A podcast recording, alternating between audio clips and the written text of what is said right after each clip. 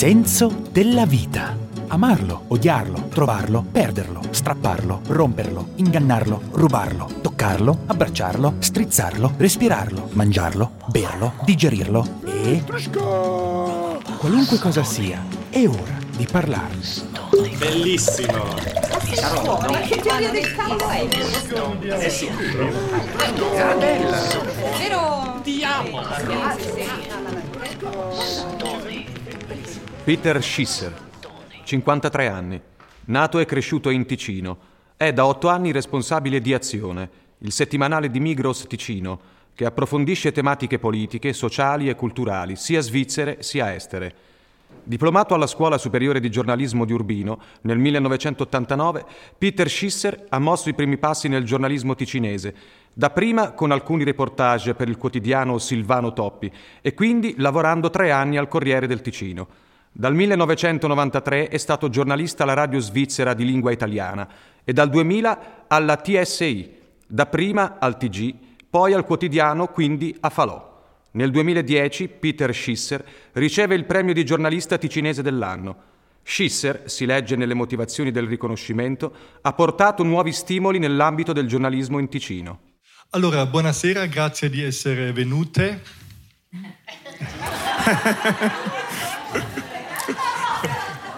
Era una settimana circa o, o, cinque giorni prima che io partissi per, cam, per, questa camminata che ho fatto di nove mesi fino a San Pietroburgo eh, nel 2008 e volevo non avere per niente a a che fare con i media. Eh, la mia collaboratrice ha sempre detto dobbiamo parlare con la televisione, dobbiamo parlare con i giornali, tutti vorranno sapere. Io proprio quello non volevo perché non volevo eh, mettermi addosso eh, pressione di dover arrivare o di fallire. Era una cosa mia personale questo progetto di, di camminare eh, tutti questi chilometri.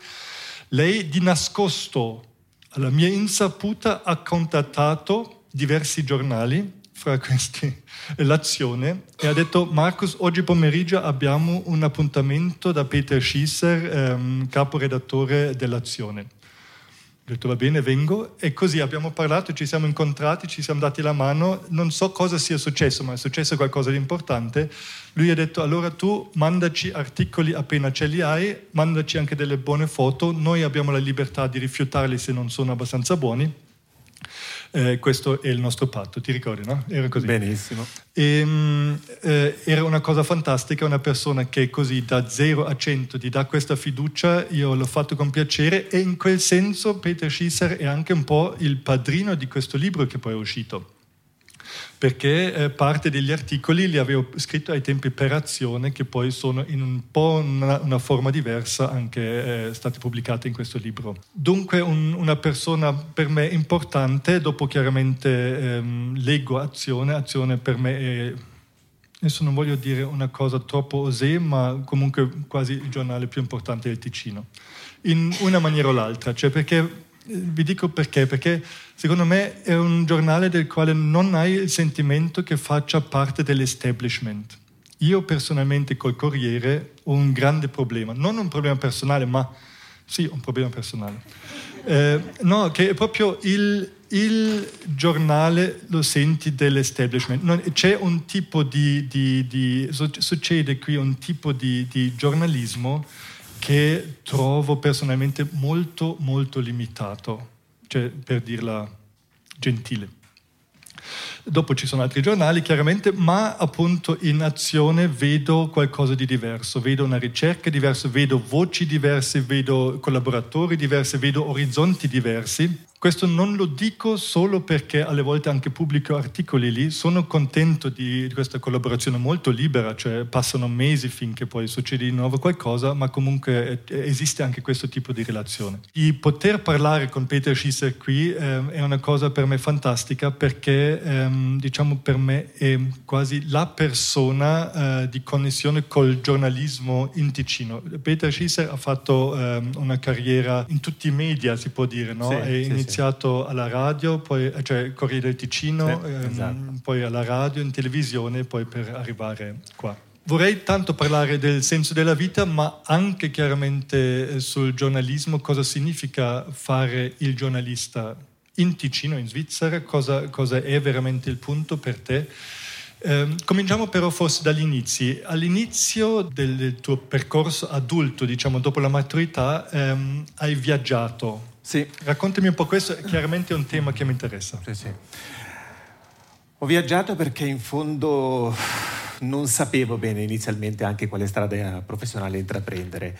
Mi hanno sempre affascinato i viaggi perché è conoscere il mondo e conoscere se stessi conoscere le persone, conoscere culture diverse. Avevo vent'anni, venivo da una realtà molto provinciale, qual è quella di, del Luganese, insomma, perlomeno di quegli anni. E, ehm, la scelta di decidere che cosa studiare o non studiare è stata difficile per me. Ho intrapreso prima degli studi così di letteratura inglese perché avevo forse un po' diciamo il sogno di diventare un giorno scrittore, cosa che non si avvererà mai.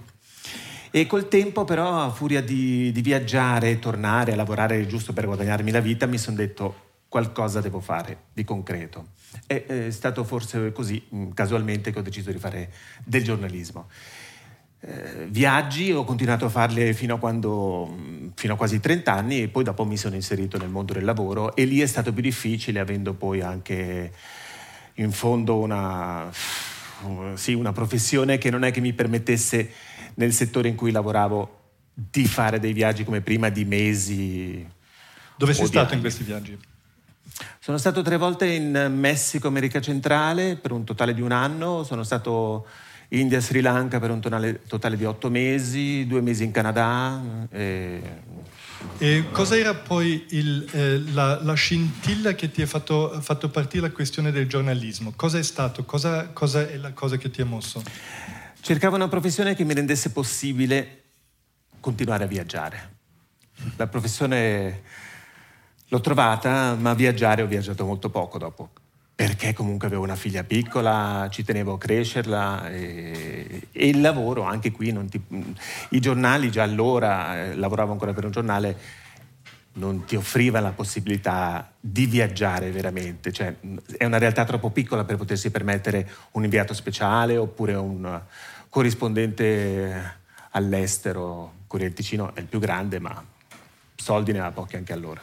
Vabbè, quello dei soldi non sono così sicuro, però è chiaro che non invia eh, persone così all'estero. Allora, c'era l'idealismo nella decisione di fare il giornalista? Sì. E come definiresti quell'idealismo? Cos'era questa cosa? Perché soprattutto da giovani si ha questa cosa, no? di, c'è la cosa di cambiare il mondo, di, di, di dire la verità. Sì, esatto. E inizialmente mh, mm, il mio percorso, perlomeno scolastico, eh, si è svolto in Italia. In realtà io volevo rimanere a lavorare nel giornalismo in Italia perché in quegli anni credevo ancora in un tipo di giornalismo come la Repubblica, l'Espresso e quindi di un giornalismo di inchiesta, di ricerca della verità, a 20 anni, 25 anni, 29 anni, credevo ancora che fosse una cosa raggiungibile la verità. Poi ho imparato molto in fretta e anche molto umilmente che la, la verità è una ricerca, non è, una, è un pezzo che conquisti giorno per giorno, ma non ci arrivi mai fino in fondo a scoprire che cos'è veramente la verità. Perlomeno se ti continui a chiedere se quello che credi verità è veramente oggettivo o solo soggettivo. Lì eh, ho una domanda perché è un po' un tema sul quale stiamo pensando molto anche così nel nostro gruppo. La verità cosa significa? C'è stato un signore ticinese del quale non voglio fare il nome, ha fatto uno spettacolo col titolo La verità. E mi sono chiesto come si fa a fare uno spettacolo che si chiami così. Cioè, non l'ho visto purtroppo ancora, spero di poterlo ancora vedere e di vedere la verità, di capirla finalmente. In uno spettacolo una volta hanno detto esiste, veri- esiste una verità oltre le confusioni umane, un Dio no, ma una verità sì. Noi non possiamo vederla perché dobbiamo vivere. Cosa vuoi sapere? Voglio sapere se esiste una verità. La verità probabilmente esiste ne esistono probabilmente anche, noi magari ne conosciamo tante di verità, esisterà anche una verità, però io non mi sento di, di credere di essere io la persona che possiede la verità. Oh no. La verità è una, è una, tensione verso, la ricerca della verità è una tensione verso qualcosa che poi ti, ti porta a fare delle, dei ragionamenti, delle riflessioni, cercare di liberarti dai tuoi filtri personali, mentali, confrontarti con idee diverse dalle tue proprio per spogliarti dalla tua verità. Secondo me devi spogliarti dalla tua verità per cercare la verità. Ok, ma ascolta, la verità è com- un po' come, dei, come, delle particelle elementari, sì. no? In sé non è più divisibile. Nel senso, come un atomo, no? fino a tu vai a una particella elementare, non è più divisibile. Non puoi più dire dopo quello c'è ancora questo. Cioè la verità è così, quest'acqua c'è, c'è una verità, esiste, no? È solo che...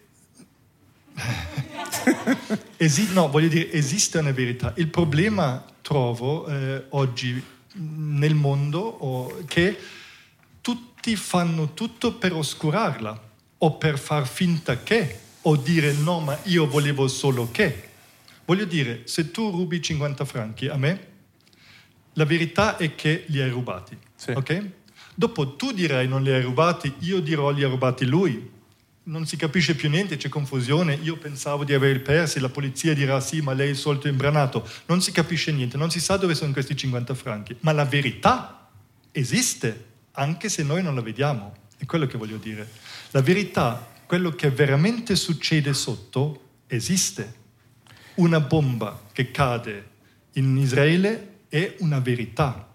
Certo. Perché questa bomba cada è la verità poi individuale, è mia, è tua, è la colpa e tutte le cose. Però la verità c'è. C'è sicuramente una verità dei fatti e ci sono dei fatti che sono verificabili e comprensibili e lì è facile dire c'è la verità della bomba che scoppia.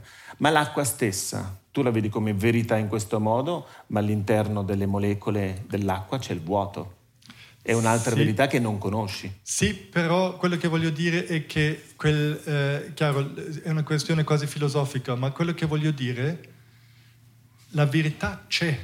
Capisci c'è una verità dei fatti. Sì, esatto. il fatto che Berlusconi abbia cosa. fatto questo, questo, rubato un tot soldi lì, e l'ha fatto e può schivare tanti di quei processi pagando tanti di quei giudici, ma la verità ci sarà sempre, anche se non è più visibile. Certo. È quello una che, verità che c'è, dire. ma il nostro compito è cercare di arrivare a più punti di verità possibili. Ma se siamo onesti come giornalisti, spesso non abbiamo la verifica personale, individuale del fatto concreto o di tutto l'insieme dei fatti. Sì. Per cui secondo me c'è un grosso rischio nel voler cercare la, ver- la, verità assoluta, è quella di imporre la propria verità, che è ancora peggio dell'ignoranza. Ok, sono d'accordo, però questo è su un livello, parliamo già su un livello più alto, perché no, io insisto così, eh, perché insisto così in questa cosa, perché dato che non potremo mai veramente sapere, non andiamo neanche a vedere. No,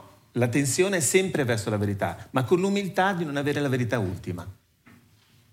Cercare il più possibile la verità è lo scopo, ma avere l'umiltà di non credere di possederla fino in fondo. No, non di possederla, ma di dire questo è stato così, noi certo. possiamo vedere che è così. Sì, no? ci sono fatti che puoi veramente verificare fino in fondo, ci sono altri fatti che non puoi verificare fino in fondo, perché lo sanno solo i testimoni di quel fatto. Però se uno dice una cosa, uno dice un'altra no. e non c'è la prova del 50 Io franchi sul, che è stato sul rubato. Sul livello che tu stai, stai dicendo sono d'accordo. Il problema per me è che così tutto quel marcium che c'è non lo affrontiamo mai. No, no, va affrontato. Dici? Certo, okay. assolutamente. Allora d'accordo. E, benissimo, ma per me il ruolo del giornalista in fondo è quello di per l'umanità interpretare l'umanità, interpretare il mondo. Noi siamo uno specchio del mondo, della, dell'umanità e in questo senso ci sono miliardi di sfaccettature ed è difficile come giornalista dire è questa veramente fino in fondo la cosa giusta. Io avevo un collega al telegiornale, per me è la, l'esempio, non faccio nomi perché non è il caso, ma l'esempio peggiore del giornalista, succedeva un fatto, lui diceva, noi ci chiedevamo cosa, stava, cosa stesse succedendo e lui, risponde, e lui veniva e diceva, capisci, ti spiego. Sapeva già, aveva già le risposte per tutto. Questi per me sono i peggiori giornalisti. Sono quelli che di fronte a un fatto non ricominciano da capo a cercare di capire. con l'umiltà di pensare che forse pensi di capire, ma c'è il tuo filtro che ti, fa, che ti indirizza la logica, la mente e tutta una direzione. Ma devi spogliarti il più possibile di questo filtro. Ok, va bene, torniamo ancora un po' più tardi sulla verità, su un, su un altro... Sulla tua o sulla mia? Su quella vera. Allora è la tua. No, di, di, dopo ti dico un esempio, e, e, no, te lo dico per una sì. ragione, no? ne abbiamo parlato anche prima un sì. momento, c'è una ragione perché insisto un po' su questa cosa qui, perché eh, appunto eh, spessissimo per me ehm, delle cose semplicemente non vengono portate fino in fondo sì, e la cosa più terribile in fondo anche, per esempio, prendiamo un, un, un caso un po' lontano, prendiamo il caso di Berlusconi. Non, no, no, ma non, ascolta, non per, per, parlare adesso di questo, ma per, prendiamo questo caso. La cosa che trovo così terribile in questo, che si fa e si dice tutto il tempo, lui e il suo entourage, quello che vuole sì. e la verità, cioè quello che veramente è successo, viene continuamente oscurato, sì. non detto, non pubblicato, non dichiarato. È un'unica melma che sta succedendo. Questo è solo un esempio, no? E... Permettimi di aggiungere una cosa. Sì. An- quello che invece anche viene detto, che è molto chiaro, perché se qualcuno vuole le informazioni le trova o vengono dette, sì. Viene spesso rimosso. Esatto, esatto, ma è quello che dico. Ecco. Non è, non, è Questa è la responsabilità dico. però del pubblico, del lettore, dell'ascoltatore dell'editore voler... forse anche. No, adesso sto parlando proprio di chi riceve queste informazioni. Adesso non voglio neanche io entrare troppo in politica. Io mi sono sempre stupito che per vent'anni fosse ben chiaro, almeno adesso dal mio punto di vista, certe magagne di Berlusconi e venisse, le persone ricevessero queste informazioni e entrassero qui, uscissero là. Perché il bisogno di proiettarsi, di identificarsi con Berlusconi era più forte dei fatti, della realtà che era alla luce del sole, fin da subito. Amico di, di, di, di Craxi, Craxi, piduista, tutto, cioè, non, non, c'era molto da, da, dover inventare di nuovo, era chiara la sua carriera, eppure non si è voluto vedere. Ok, va bene, eh, cambiamo pagina. La libertà è un tema eterno, anche mio, nostro, sì. la libertà dell'uomo, del, dell'essere umano. La libertà di stampa in Ticino esiste?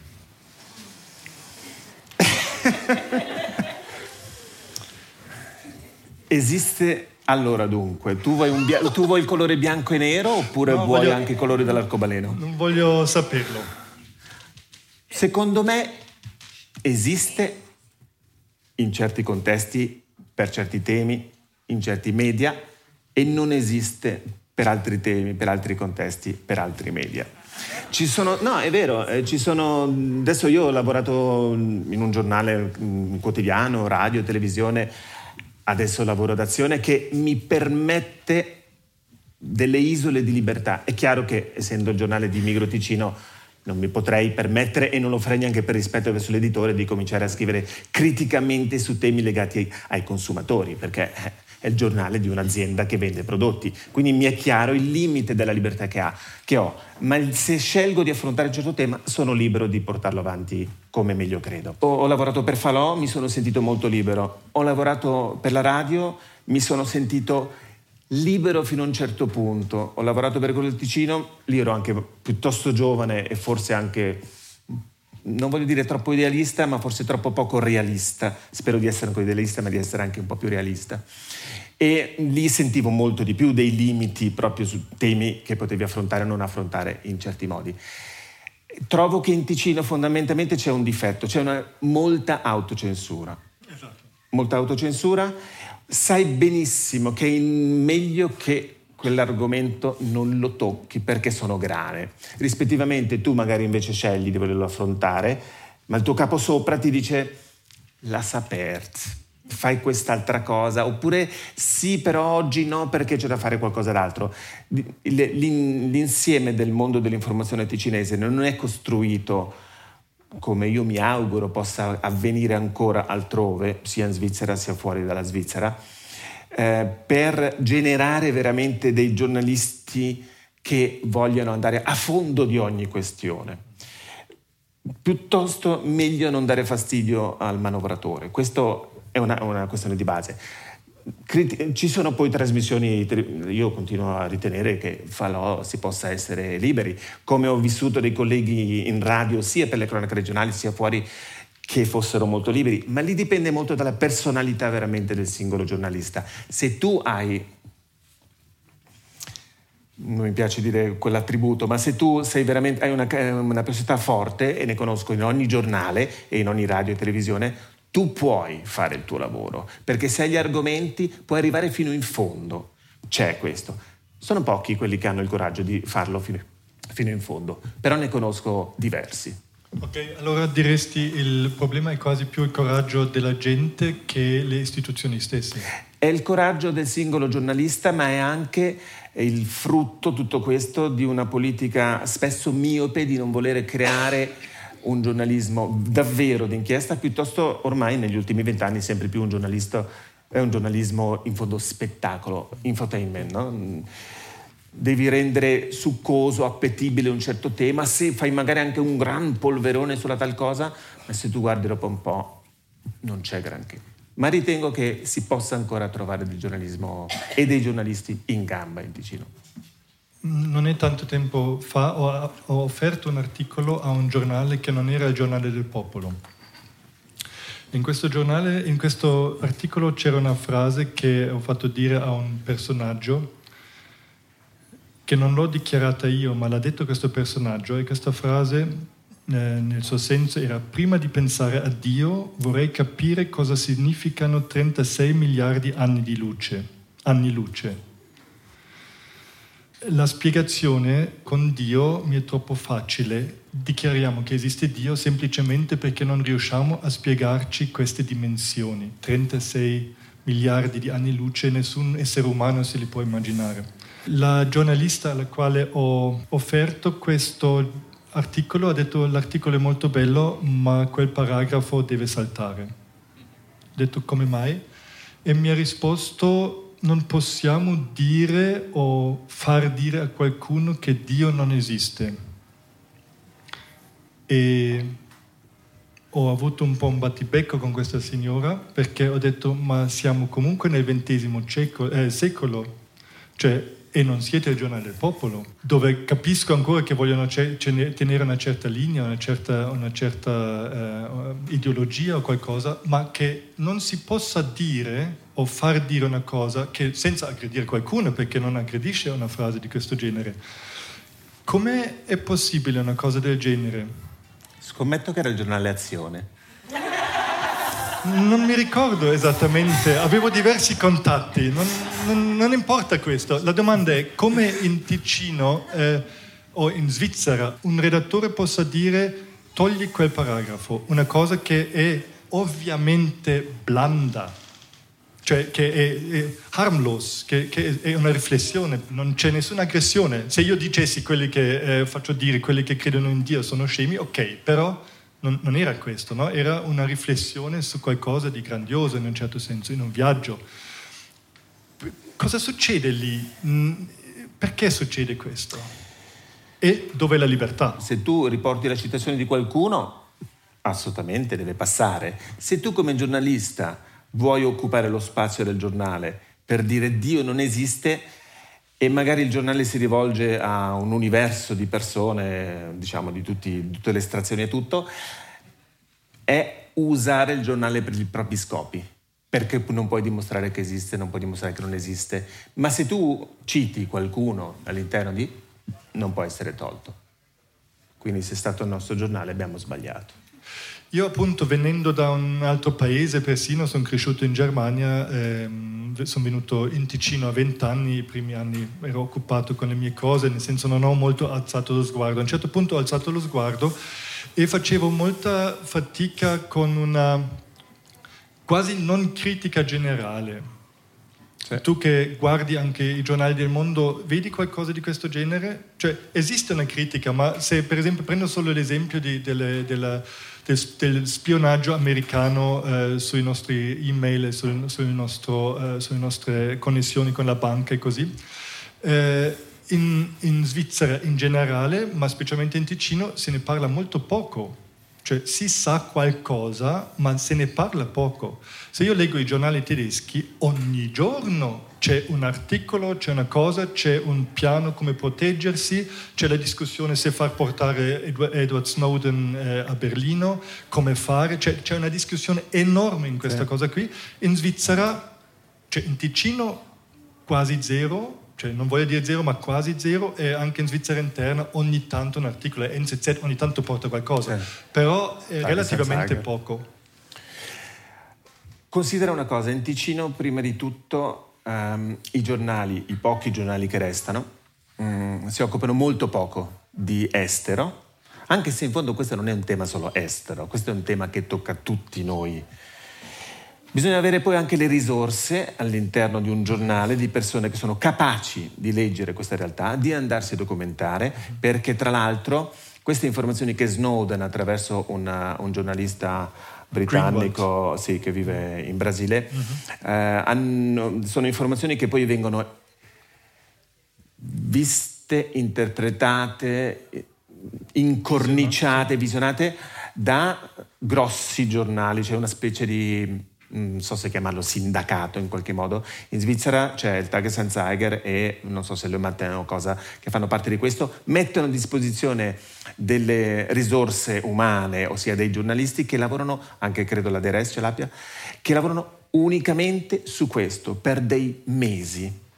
E questo vuol dire avere delle risorse. Fare il giornalismo a quel livello vuol dire avere delle risorse e mettere a disposizione.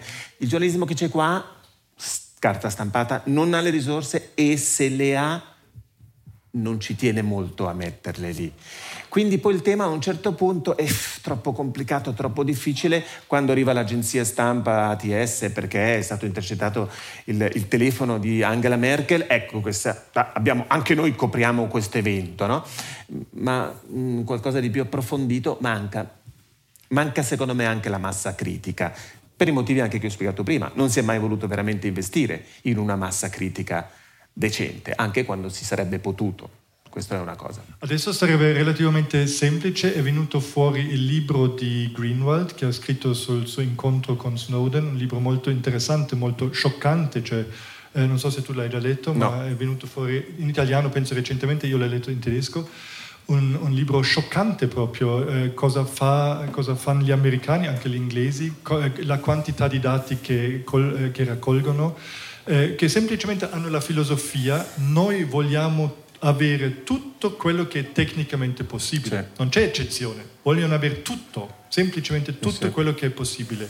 E sap- c'è anche scritto, si sa che aggrediscono anche la Svizzera, la Croce Rossa, le banche, c'è, c'è esatto. un, un grande attacco di spionaggio in fondo anche verso la Svizzera ehm, ci sarebbe per esempio la possibilità di recensire questo libro, che non, è, con, eh, che non necessita necessariamente certo. una grande ricerca, ma si potrebbe fare questo. Certo. Questo per voi, per esempio, sarebbe un, un, tema? Sarebbe possibile? Ma noi comunque seguiamo con Federico Rampini dagli Stati Uniti, che è un nostro collaboratore, ma è ovviamente eh, è un giornalista di Repubblica, non è un nostro giornalista. E poi ogni tanto, sporadicamente, anch'io ci provo, mi azzardo a fare qualche interpretazione. Eh, affrontiamo questo tema. Sinceramente sarà uscito mentre ero in vacanza, mm, mi dispiace, non l'ho ancora letto questo libro, ma sicuramente mi interessa leggerlo come in fondo mi sarebbe interessato se fossi stato ancora giornalista e non redattore capo, che purtroppo cambia un po' il tipo di lavoro che, che faccio, mi sarebbe interessato far parte di un pool che, perché lì anche è il, il lavoro del, del, giornalista, non basta che Snowden mi dica una cosa o che anche Greenwald la interpreti in un certo modo. Devo andare io a rivedere le fonti veramente per saperlo fino in fondo le cose. È che sono tonnellate di documenti, documenti sì, no? sì, sì, quindi in questo senso. Certo un libro può, può, se non è ancora stato, stato fatto o se non, se non, è ancora passato per la mente della mia collega degli esteri, sicuramente può entrare in linea di conto, in, in recensire questo libro. Recensire solo il libro forse è un po' così, sarebbe più bello avere un'intervista con Greenwald piuttosto. Ah. Eh, sì, perché... Eh, sì, Lo facciamo venire qua. Facciamo venire qua. La città di Lugano sicuramente li paga il biglietto perché da Brasile. Eh, ok, la vita è bella, eh, cioè il mondo è bello e brutto. E brutto, bello e brutto, meraviglioso e terribile. Non vedo mai le cose in bianco e nero, purtroppo c'è il peggio e c'è il meglio. Non credo, eh, come forse si credeva nella sinistra 40 anni fa, 50 anni fa, che per forza l'umanità vada verso un progresso, non credo neanche che per forza vada verso l'apocalisse, che magari è più un timore della destra che preferisce delle isole di libertà e di democrazia da, da difendere da un mondo cattivo fuori. Credo che le due cose si compenetrino e possano rovesciarsi anche molto in fretta. A volte sono stupito di come degli eventi possano creare una guerra in un batter d'occhio, anche se poi in realtà le radici di qualsiasi guerra sono molto più profonde. E d'altra parte sono anche stupito, io non sono cattolico, sono potrei dire religioso, ma non ho nessuna religione così, ma sono stupito per esempio quando si affaccia alla ribalta un papa come Papa Francesco, che secondo me sta veramente cambiando delle cose all'interno della Chiesa cattolica. Quindi il bene e il male è, un continuo, è una continua tensione, un continuo scontro. Spero di non lasciarci le penne in questo scontro, perché mi piace essere testimone.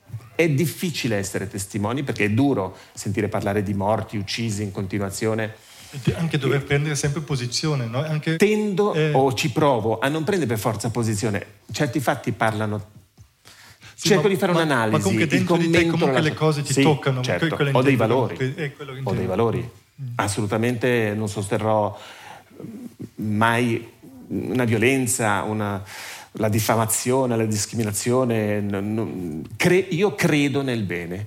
Poi non sono per forza in grado di compierlo. Ok, molto bene, grazie mille. Allora ancora una domanda molto pratica, um, come funziona l'azione? In quanti siete? Come funziona? Come fate questo giornale? Siamo in sei in redazione, però abbiamo 100-150 giornalisti eh, freelance che collaborano per noi, ci sono i quattro settori. Io adesso parlo di, diciamo, il giornale ha la, la, parte informativa, ha la parte marketing, ha la parte di comunicazione aziendale. Eh, noi ci occupiamo prevalentemente del, dell'informazione, tra virgolette, più libera, più indipendente, mio collega o rispettivamente anch'io gli do una mano se già c'è da gestire in parte la comunicazione aziendale comunque il marketing è un'altra cosa è un nostro collega Sant'Antonino che lo gestisce secondo i criteri del marketing è un giornale un po' strano credo che sia un ibrido che in Svizzera non si trovi tanto facilmente esatto. perché mischia in, queste due cose. Esatto, in questo contesto anche quanta libertà avete veramente da migro, dall'amico, cioè quanto, quanto sei... Um, No, dico libero, cioè indipendente o dipendente da quella, nel senso di contenuti? Contenuti nostri eh, giornalisti, adesso per contenuti giornalistici ci sentiamo parecchio liberi e forse a volte lo siamo un po' troppo, nel senso che ci viene rimproverato magari di non aver tenuto conto che anche Migro si occupa di quell'aspetto, allora perché non avete in, oh, sfruttato l'occasione di parlare, facciamo del congedo di paternità, di ricordare che Migro da due settimane di congedo paternità, eccetera, eccetera. Certe volte teniamo conto, cerchiamo però di separare eh, le due, rendere riconoscibili al lettore quando si tratta di un giornalismo che per noi è indipendente e quando c'è un'informazione migros e quindi il lettore sa, boh, posso crederci o non crederci più facilmente perché ho fiducia nella migros piuttosto che no. Cerchiamo di tenere separate le cose, rendere riconoscibili perché è giusto che noi facciamo, portiamo anche la comunicazione aziendale perché sennò che fanno? Cioè, diciamo, cioè un giornale mica tanto per, far, per, per far, far, fare noi giornalisti solamente, ma siccome è cresciuto negli anni, nei, nei, nei decenni, ormai c'ha del 38, quindi c'ha un bel po' di anni, tutti i redattori capo di, di questo giornale hanno mantenuto una linea di indipendenza che è stata accettata. Mi racconta la seconda redattrice capo, la Luciana Caglio, quando parliamo insieme di certi problemi che possono sorgere proprio con l'editore, lo dico schiettamente, lei mi dice le stesse cose che ho vissuto anch'io 40 anni fa, le stesse cose, eppure rimane sempre in questa tensione, fa un po' bene per questo, un po' bene quell'altro, però eh, onestamente mai un nostro articolo viene censurato, al massimo lunedì mi, mi becco la ramanzina perché è uscita una certa cosa che secondo loro non andava bene, secondo la filosofia proprio aziendale, ma noi non facciamo leggere i nostri articoli prima, a loro. Quelli di comunicazione aziendale sì, perché devono avere la loro firma in questo senso, ma noi pubblichiamo, direi quello che vogliamo. Sì. Piuttosto un, semmai un'autocensura, cioè se, se- se c'è comunque senti a quello sì, lascia perché via. è chiaro che non ti metti, sic- siccome in fondo non è che si amino tantissimo Unia e Migro Ticino, per dirla così, è chiaro che noi non ci mettiamo a scrivere di Unia. Po- diciamo, se lo facessimo e lo facessimo in senso critico verso Unia, potremmo essere eh, rimproverati di dire ah, siete la voce del padrone. Sarebbe così, sarebbe giusto. Allora noi ci asteniamo. Per non prendere in fondo parte per l'uno o per l'altro come giornalisti, ci asteniamo da certi argomenti. Se poi Migro Ticino è in lotta con qualcuno o vuole dire qualcosa, lo fa con la firma del direttore o con l'articolo nelle pagine di informazione Migros. Ma noi manteniamo il più possibile questa cosa. Non è sempre ben vista, però tutto sommato ci si rispetta molto a vicenda. Funziona. C'è un rispetto reciproco dei, dei propri punti di vista all'interno anche così di Migros, che direi, perlomeno per quanto mi riguarda, è ancora a un livello sostenibile. Ok, allora tu eh, hai un background eh, svizzero-tedesco, Sì. hai genitori svizzeri tedeschi. Io sono un secondo. Un secondo. Sì, tedeschi. Io eh, appunto, come, com- come si sa, vengo, da- vengo dall'estero, come ho detto prima. Una cosa che ho fatto tanta fatica in Ticino all'inizio, ma la faccio ancora, che tante volte ho il sentimento di non capire cosa sta veramente succedendo, di non veramente capire i discorsi che si fanno. Ti capisco. Mi capisci? Ti capisco nel senso che anch'io spesso non capisco. Perché ti ho detto, io sono un secondo, ossia sono, sono nato e cresciuto in Ticino, mi sento molto legato al Ticino, mi sento in fondo certi versi più latino che svizzero-tedesco, però evidentemente, me ne sono reso conto nel- sull'arco di questi anni, ho una mente che funziona ancora da svizzero-tedesco. Per cui mh, mi capita, io mh, benché abbia lavorato nei media ticinesi, però sempre o per la politica nazionale o per l'internazionale, molto poco per cantonale e locale, ho fatto anche il locale, il quotidiano, ma spesso io mi sono reso conto della mia ingenuità quando eh, ascoltavo per esempio quello che diceva un politico, no? assieme a altri giornalisti. Io ascoltavo, ascoltavo le sue parole. I miei colleghi non ascoltavano le sue parole, sapevano quale clan appartenesse e quale messaggio, parlare a nuora finché suocera intenda, e quale messaggio stava dando alla, contra- alla controparte. Io, come un ingenuo, dicevo, ah sì, interessante, e gli altri avevano già interpretato bene la situazione. Ho sentito in questi anni, e non credo che per forza il tedesco sia migliore eh, in modo assoluto o, o altrove, però ho sentito un velo di omertà. Ti dicevo prima, no? Il prefisso telefonico di Palermo e del Ticino è 091. C'è questo velo di omertà dove tutti sembra che sappiano tutto di tutti, anche i miei colleghi mi dicono ah questo qui è legato a questa cosa eccetera, Dico, ah ma tu hai dei documenti che lo comprano? No, ma mi, mi sa indicare qualcuno che veramente sa? Eh no, però lo sanno tutti, e lo sanno tutti ma alla fine non lo sa nessuno, quindi non sai se in, questo, in questa cosa strana che può essere vero tutto e falso tutto e nessuno ha mai molto l'interesse a verificare cosa è veramente vero fino in fondo. La verità è al servizio di qualcuno qua in Ticino. Se tu sai le cose esattamente, non le puoi più usare per forza contro il tuo nemico. Quindi è meglio avere una verità così che ti può essere utile. Perché Ticino è questo, un giornale contro l'altro, una fazione contro l'altra. Come diceva eh, Balestra, in un'inter- eh, Dino Balestra, eh, direttore uscente, insomma, ex direttore dell'RSI, in un'intervista che ha rilasciato ultimamente Azione, in Ticino non importa, quanto, non importa se il tuo progetto che porti è buono, importa chi lo porta questo progetto. È un mio avversario? Allora lo combatto. È un mio alleato? Allora lo sostengo. Buono o cattivo che sia, non c'è. Quindi io ho- sento questa omertà. Se lo sapevo prima facevo portare a te i miei progetti. E quella cosa lì dell'omertà è mm, una cosa, un po' quello che stavamo parlando già prima in altri, in altri contesti. Quando la panacida, i, i tre palline no, di gelato. prima della, sulla verità, sulla questione della verità. Cioè, un po' è la stessa domanda da, guardata da un altro, Ah, sì. da un altro punto di vista. No? La verità c'è, ma c'è questa cosa qui Sì. e nessuno veramente vuole esprimere, vuol dire, vuole avvicinarsi troppo. Sapete che ho eh, intervistato, cioè parlato poco fa col, col sindaco. Sono arrivato a una storia eh, che non c'entra col sindaco, col signor Borido- Boradori direttamente, ma sono arrivato a una storia che mi ha fatto raddrizzare i capelli. Tra il 1969 e il 1987 hanno attraversato il Ticino dei miliardi appartenenti al partito di Saddam Hussein. Eh, lui non era ancora in- eh, al potere quando è stato fondato questo cerchio di gestione di fondi qui in Ticino, a Lugano sono stati dei suoi cugini, cioè cugini vicini comunque alla famiglia, dopo appunto i suoi cugini, anche un fratello suo che è stato qui a Lugano a gestire questa cosa e c'erano implicate tre persone svizzere che hanno gestito questi fondi. Sono delle somme enormi, ve lo dico dopo quanto. E questi soldi non erano necessariamente qui a Lugano, ma attraversavano Lugano, venivano gestiti da qui attraverso un impero di circa 400 ditte offshore eh, eh, fiduciarie, una cosa enorme.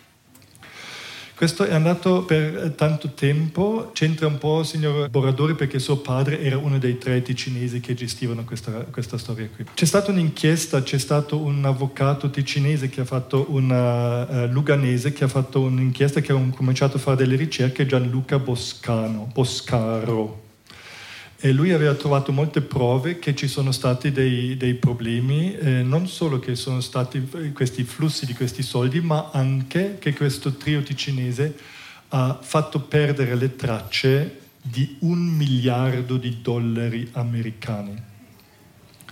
Un miliardo, cioè non è un milioncino che manca, un miliardo. Queste- queste, eh, questi soldi sono mancati perché- per una diciamo, truffa interna a questa gestione e nel frattempo dei- delle persone di contatto eh, irachene eh, di, queste, di Saddam Hussein sono state citate in Iraq, sono state decapitate in Iraq, mentre questa persona è morta in Iraq, qui sono saltati fuori dei documenti di queste persone che portavano apparentemente la firma di questa persona, sono state vali- validificate da un, avvo- da un notaio qui, una costruzione catastrofica in fin dei conti un buco di un miliardo di dollari che eh, in tutta questa contabilità, chiamiamolo così, manca. Dopo la famiglia della persona decapitata irachena si è rifatta verso, verso questi, questi tre svizzeri, ma eh, sembra che non sono potuti veramente risalire, le cose comunque legalmente non si potevano provare, c'era tutto un,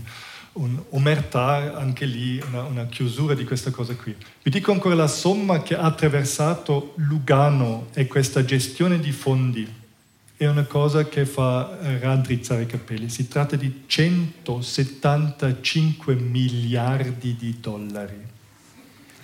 Si può vedere in internet, io ce l'ho dal sito del- dell'inchiesta, giornale d'inchiesta, loro hanno tutti, sembra che hanno i documenti, lo dichiarano così, questi numeri, questi nomi ce li ho da lì.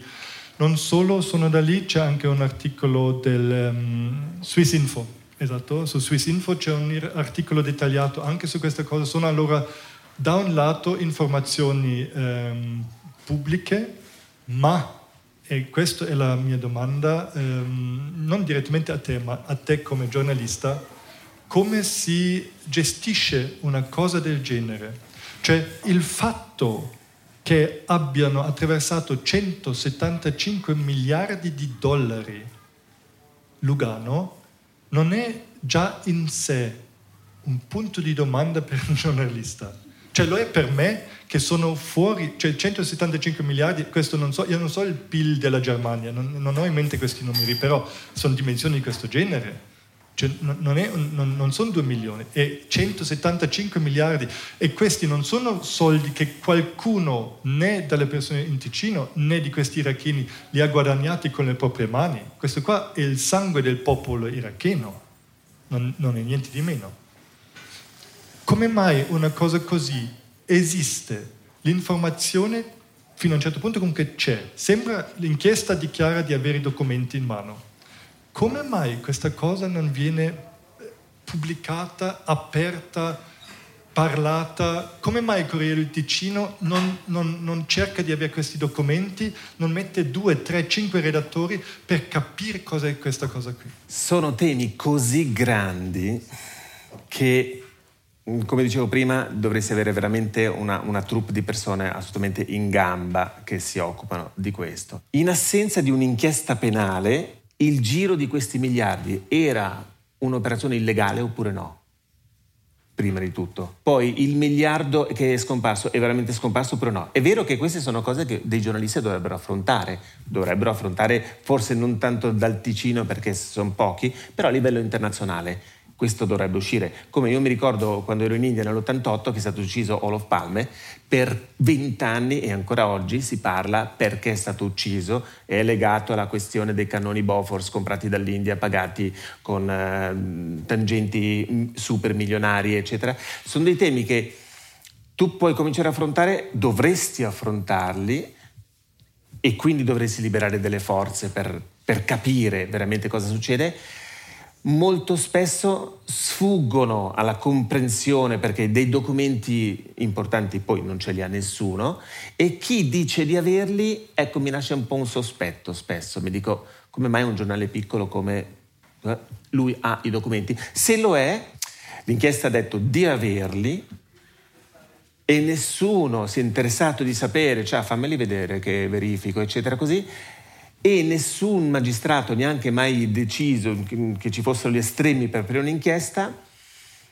Non posso parlare per i magistrati perché non, non mi compete, ma per quanto riguarda i giornalisti direi qui c'è omiss- il reato di omissione. No? In fondo mm, meglio non sollevare questa cosa. Io la vedrei un po' in questo senso, perché è un, è un, tema assolutamente... Se qualcuno qui in Ticino dice ho dei documenti e tu dici meglio non vedere quei documenti, fai opera di autocensura, perché evidentemente è troppo pericoloso affrontare una cosa del genere. Non, la, non lo giustifico minimamente, anzi direi il contrario Posso dire che in quegli anni non ero ancora giornalista. No, no ma mi interessa, quello che mi interessa sono appunto questi meccanismi sì. che tu dici, cosa succede sì. veramente. Perché... Da, appunto, perché da una parte non ci sono le forze per, mm-hmm. dall'altra meglio non sollevare. Mm-hmm. Le due cose si completano mm-hmm. e si rafforzano, si rafforzano. Perché poi dopo è comodo dire, ah, eh, non ho le forze, non possiamo occuparci di questo. Mm, non abbiamo capito. Eh, mm, okay. ma, Va bene, ci occupiamo noi. No, voglio ancora vivere un po'. Allora, ehm, Dio c'è. Cosa intendi con Dio? È un po' facile dire così. No, è te, un essere che per, ha una personalità, sì, sì, no, ma per te una, è un'anima, è una forza, forza sì, è un'energia. c'è qualcosa per è te? È ciò che non c'è e c'è? Diciamo, ok, facciamo prima domanda, Dio come um, essere creatore, c'è? Essere. Essere. Creatore. Quindi, ma tu dici essere creatore, quindi sì. c'è un essere che ha una personalità, che ha un'anima, che ha un qualcosa. Sì, che, che, crea, che ha creato con un tipo di volontà quello che c'è. Questo non lo so. E, e cosa sai? Poco, cerco di scoprirlo poco a poco. Ok. Però mi sembra, diciamo, non cerco le parole per definire quello che si chiama Dio, ma mi sembra di vederlo in fondo ovunque. Mm. Non riesco a immaginarmi proprio logicamente, in fondo logicamente non dovrebbe esistere nulla. Come mai esiste qualcosa? Mm. Cioè quale, quale legge fisica, logica, eccetera, fa sì che qualcosa esista? Poi lo si vuole definire come il, il signore barbuto o l'occhio, eccetera, non, è, non, non, non fa parte della mia storia mm-hmm. personale, ma il, potrei identificare Dio e vita e morte. C'è un, c'è un qualcosa di, che trascende la comprensione, secondo me, ma che è, e lì, cioè per, per, me è come, evidente, è come, evidente, a me è nato, in fondo lo leggo molto al fatto, per me Dio e vita sono un, un, un, tutt'uno se devo proprio arrivare a definire, ma cerco di non definire perché, eh, perché non, non, sono, troppo piccolo, sono troppo piccolo, però per me c'è stato un evento importante nella mia vita. io sono in fondo nato negli anni 60, dove il 68 sia il fatto che non ci fosse la, il 68, il fatto che non ci fosse la dimostrazione dell'esistenza di Dio equivaleva a dimostrare che non esistesse. E questa è una logica che tu puoi funzionare mentalmente, ma non è detto che per forza sia quello. Però sono cresciuto in quegli anni dove non si credeva in Dio. E io amo tantissimo le chiese, soprattutto cattolica, anche se sono nato protestante, perché trovo quest'arte, questa forza, questa, questo tempo che è stato messo lì dedicato a qualche cosa adesso non parlo del clero, ma ho lo stupore e un grande rispetto verso tutto questo che il senso di religiosità canalizza. Per me, individualmente, ho cominciato a credere in un qualche cosa che potrei definire Dio il giorno che è nata mia figlia. È nata con gli occhi aperti, l'ho vista questi occhi scuri mm, dei bebè che non hanno ancora la, profond- la lettura che possiamo dare del, del, di un no, non dell'anima, del, della nostra personalità, e ho visto come gli occhi di un animale arcaico. E in quel momento ho sentito per me questo essere non è nato adesso. Ho sentito qualcosa di arcaico. Vedendolo crescere, eh, vedendo crescere questa bimba, passando anche le fasi quasi mm, di rettili e tutto, vedendolo crescere, essere testimone di come questa vita si afferma sulla terra, io ho provato e continuo a provare un grande stupore. Per me la religiosità è avere lo stupore di fronte al mondo e all'umanità. Ho avuto un, un'altra esperienza mm, così, in tedesco si dice aha erlebnis, no? quelle volte che dici qualcosa ti colpisce veramente. È stata una volta un'estate, una sera, ero, ero fuori a fare una passeggiata, seduto su una panchina e sentivo questa serata estiva che pulsava la vita, cioè tutto era vita e mi sono detto ma da dove sgorga tanta vita se tutto davvero morisse per sempre? E da lì che sento un, come qualcosa di, di, di antico che trascende la nostra mm, personalità. Certo mi dispiacerà molto, mi dis- cioè in fondo mm, non mi piace l'idea della morte perché perlomeno questa, questa mia consapevolezza, questa mia coscienza di oggi andrà persa. Spero che rimanga qualcosa. In realtà lo credo abbastanza fermamente, però mi dispiace perdere questa consapevolezza. E tu fino adesso hai raggiunto quello che hai sognato da ragazzo, quello che era per te il sogno della vita, perché adesso noi abbiamo circa la stessa sì. età, quasi, quasi coetanei. Um, è un punto nella vita interessante per me, posso, posso parlare, un, vito, un, momento molto bello, si è, ci si sente giovanissimi, io comunque parlo per me, ma penso che per te, da come ti vedo in giro, è un po' una cosa simile, ci si sente giovane, ci si sente ancora appunto pieno di stupore, pieno di, di, di, di vita, di vitalità, di, voglia, di voglia di scoprire, di conquistare il mondo da un lato, ma dall'altro lato anche non bisogna più fare tutti i passi che hai bisogno di fare a vent'anni. C'è comunque qualcosa di molto bello dentro, c'è una, una miscela. Per me è un, un, momento molto felice della mia vita, perché non è che hai capito qualcosa, ma hai fatto un tipo di esperienza, hai fatto un tipo di vita, eh, hai visto il mondo, cioè io parlo per me, hai visto il mondo, hai visto tantissime cose. E nel teatro ho, ho, io ho fatto tantissime cose, da, da, essere attore a fare le regie, fare corsi, creare progetti. Eh, eh, appunto lavorare in prigione, fare fa tante cose, adesso è come un momento fantastico perché hai quella forza, hai ancora la voglia di andare, non c'è niente che ti frena, è quasi un momento perfetto, quasi. Cose, come, come, lo vedi tu? Fortunato. non volevo dire, ma perché? Dunque, per me sì, in fondo professionalmente, dunque io non ho mai creduto molto, non ho mai avuto il sogno di avere una carriera professionale nel senso wow, diventare il direttore o questo, mi è capitato un po' per caso. Il, il mio sogno è rimasto quello, in fondo, e continua a essere, di cercare di capire, di conoscere, di conoscere la realtà il più possibile e me stesso. E forse sono arrivato al punto in cui posso dire ah, qualcosina adesso dello scorrere del tempo, del secolo scorso, perché mi, mi interessa la storia, lo colgo meglio a quest'età perché ho vissuto mezzo secolo. E di me stesso posso dire sì, mi sono liberato da certi complessi, da, da, dalla storia, magari dai lati anche negativi che mi sono portato della mia famiglia, come pre- presumo sia un po' il compito di tutti, di spogliarsi del- dei, Diventare dei adulti, condizionamenti, no? Sì. diventare più libero. Sì. In fondo diventare più libero. Ehm, ma spero di avere un po' più di cinque anni, come dicevi ieri a Borradori, per andare semplicemente continuare su questo cammino. In realtà il contenuto per me è la conoscenza. Se ehm, eh, diciamo, ehm, butti un'ancora verso la morte, diciamo, da qualche parte, speriamo che quella, quella corda è molto lunga, butti un'ancora lì, questo sarà un punto fisso in ogni caso. eh, cosa vuoi ancora attraversare? Cosa speri ancora che, possa, eh, che, che puoi attraversare? Veramente mh, conoscermi meglio e conoscere meglio le cose.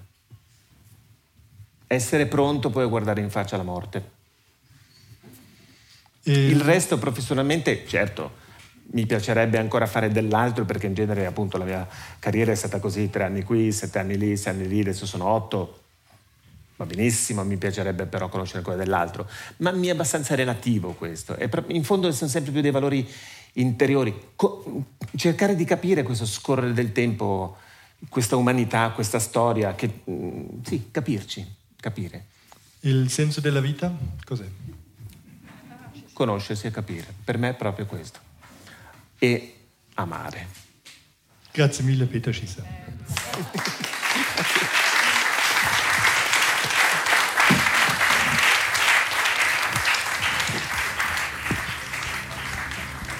Dimentica Viagra.